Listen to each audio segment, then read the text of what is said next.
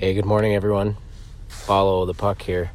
Just going to recap yesterday, would be Saturday, January 30th, games here in Minnesota. A lot of hockey being played up here and lots of fun.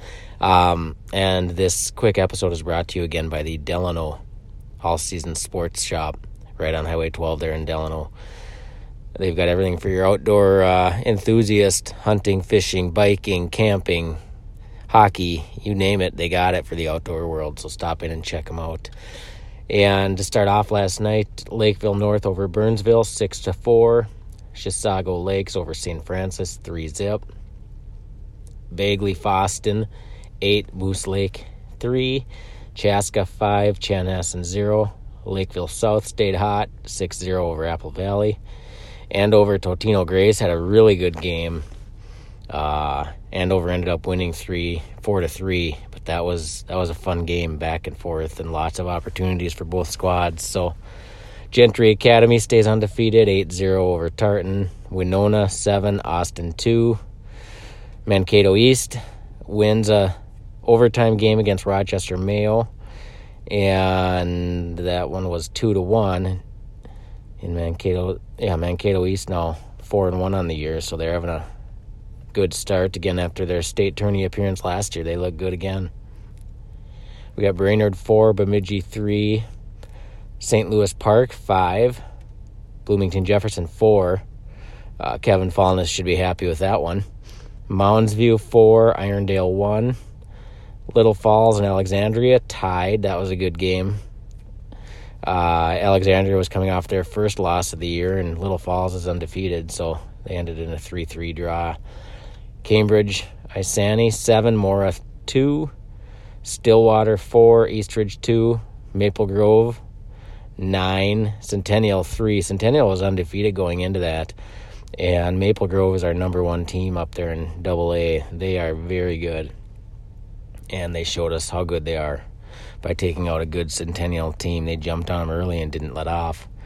Owatonna 7, Rochester John Marshall 0, Providence Academy 6, Rochester Lords 0, Rosemount 5, Farmington 2, Cretan Durham Hall 4, Forest Lake 2. That was a good game as well. I think it was closer than the 4-2 score indicated. Looks like it was 1-1 going into the third, actually, and then Cretan scored to go ahead, 2-1. Forest Lake tied it back up, and then Cretan got one towards the end of the third to go up 3-2, and then Forest Lake pulled their goalie, and Cretan got an empty netter. So closer than the 4-2 score shows, but really good game by those two. And Forest Lake is looking like a solid squad. So Elk River 12. Coon Rapids 0, Dodge County 4, New Prague 2, Morris Benson 7, North Branch 5. Hermantown showed us why they're the number one team in Class A, and they won 10-1 over St. Cloud Cathedral. Warroad and Moorhead skated to a 1-1 tie. That was a good game. We happened to stream the game up there on spuds.tv, and Moorhead got outshot, but they were leading 1-0, and as the third period clock expired, Warroad managed to tie it up. And they, looking at the clock, it did look like it was a legit goal, but they tied it up and then went to overtime and ended in a tie. But good physical northern Minnesota game there between those two. That was fun to watch. East Grand Forks lost to Grand Forks Red River 5-3. Roseau 4, Central Grand Forks of North Dakota 1. Shakopee, I think they're off to one of their better starts of recent memory. They won 3-1 over Egan, and yeah, they're 4-2 on the year, so that's a good start for that Shakopee squad. Great to see that happening. Fergus Falls 5, Wadena 0, Prior Lake 7, Eastview 0, Henry Sibley 4, Wilmer 3. Princeton 4, Becker 2, Minnetonka 6, Buffalo 4, and Hill Murray Edina again in their back-to-back series. Hill Murray takes it again, this one 3-0. Hill Murray's just, they're just good.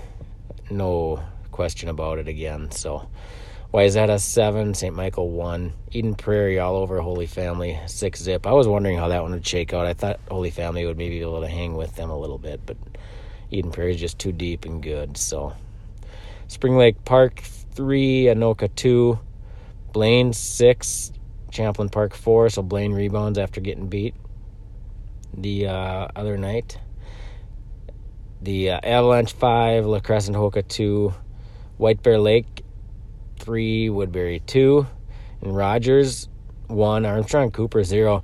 I actually streamed that one as well, and the way that one started, I thought Rogers was going to run away with it. They were all over the ice and controlling play, but Armstrong Cooper held in there, and they had many opportunities to tie the game and just couldn't quite bury the puck. So it was a fun game to watch there too. But either way, Rogers is staying hot and playing good, so Coach Dave Brown has them boys heading in the right direction. A lot of good underclassmen on that squad, so they be fun to watch here as they mature and get older. And Park of Cottage Grove 4, Roseville 3, and Crookston lost to Grafton, North Dakota 4-3. So again, lots of good hockey. All these scores are also in the Follow the Puck app. You can download it right on the website.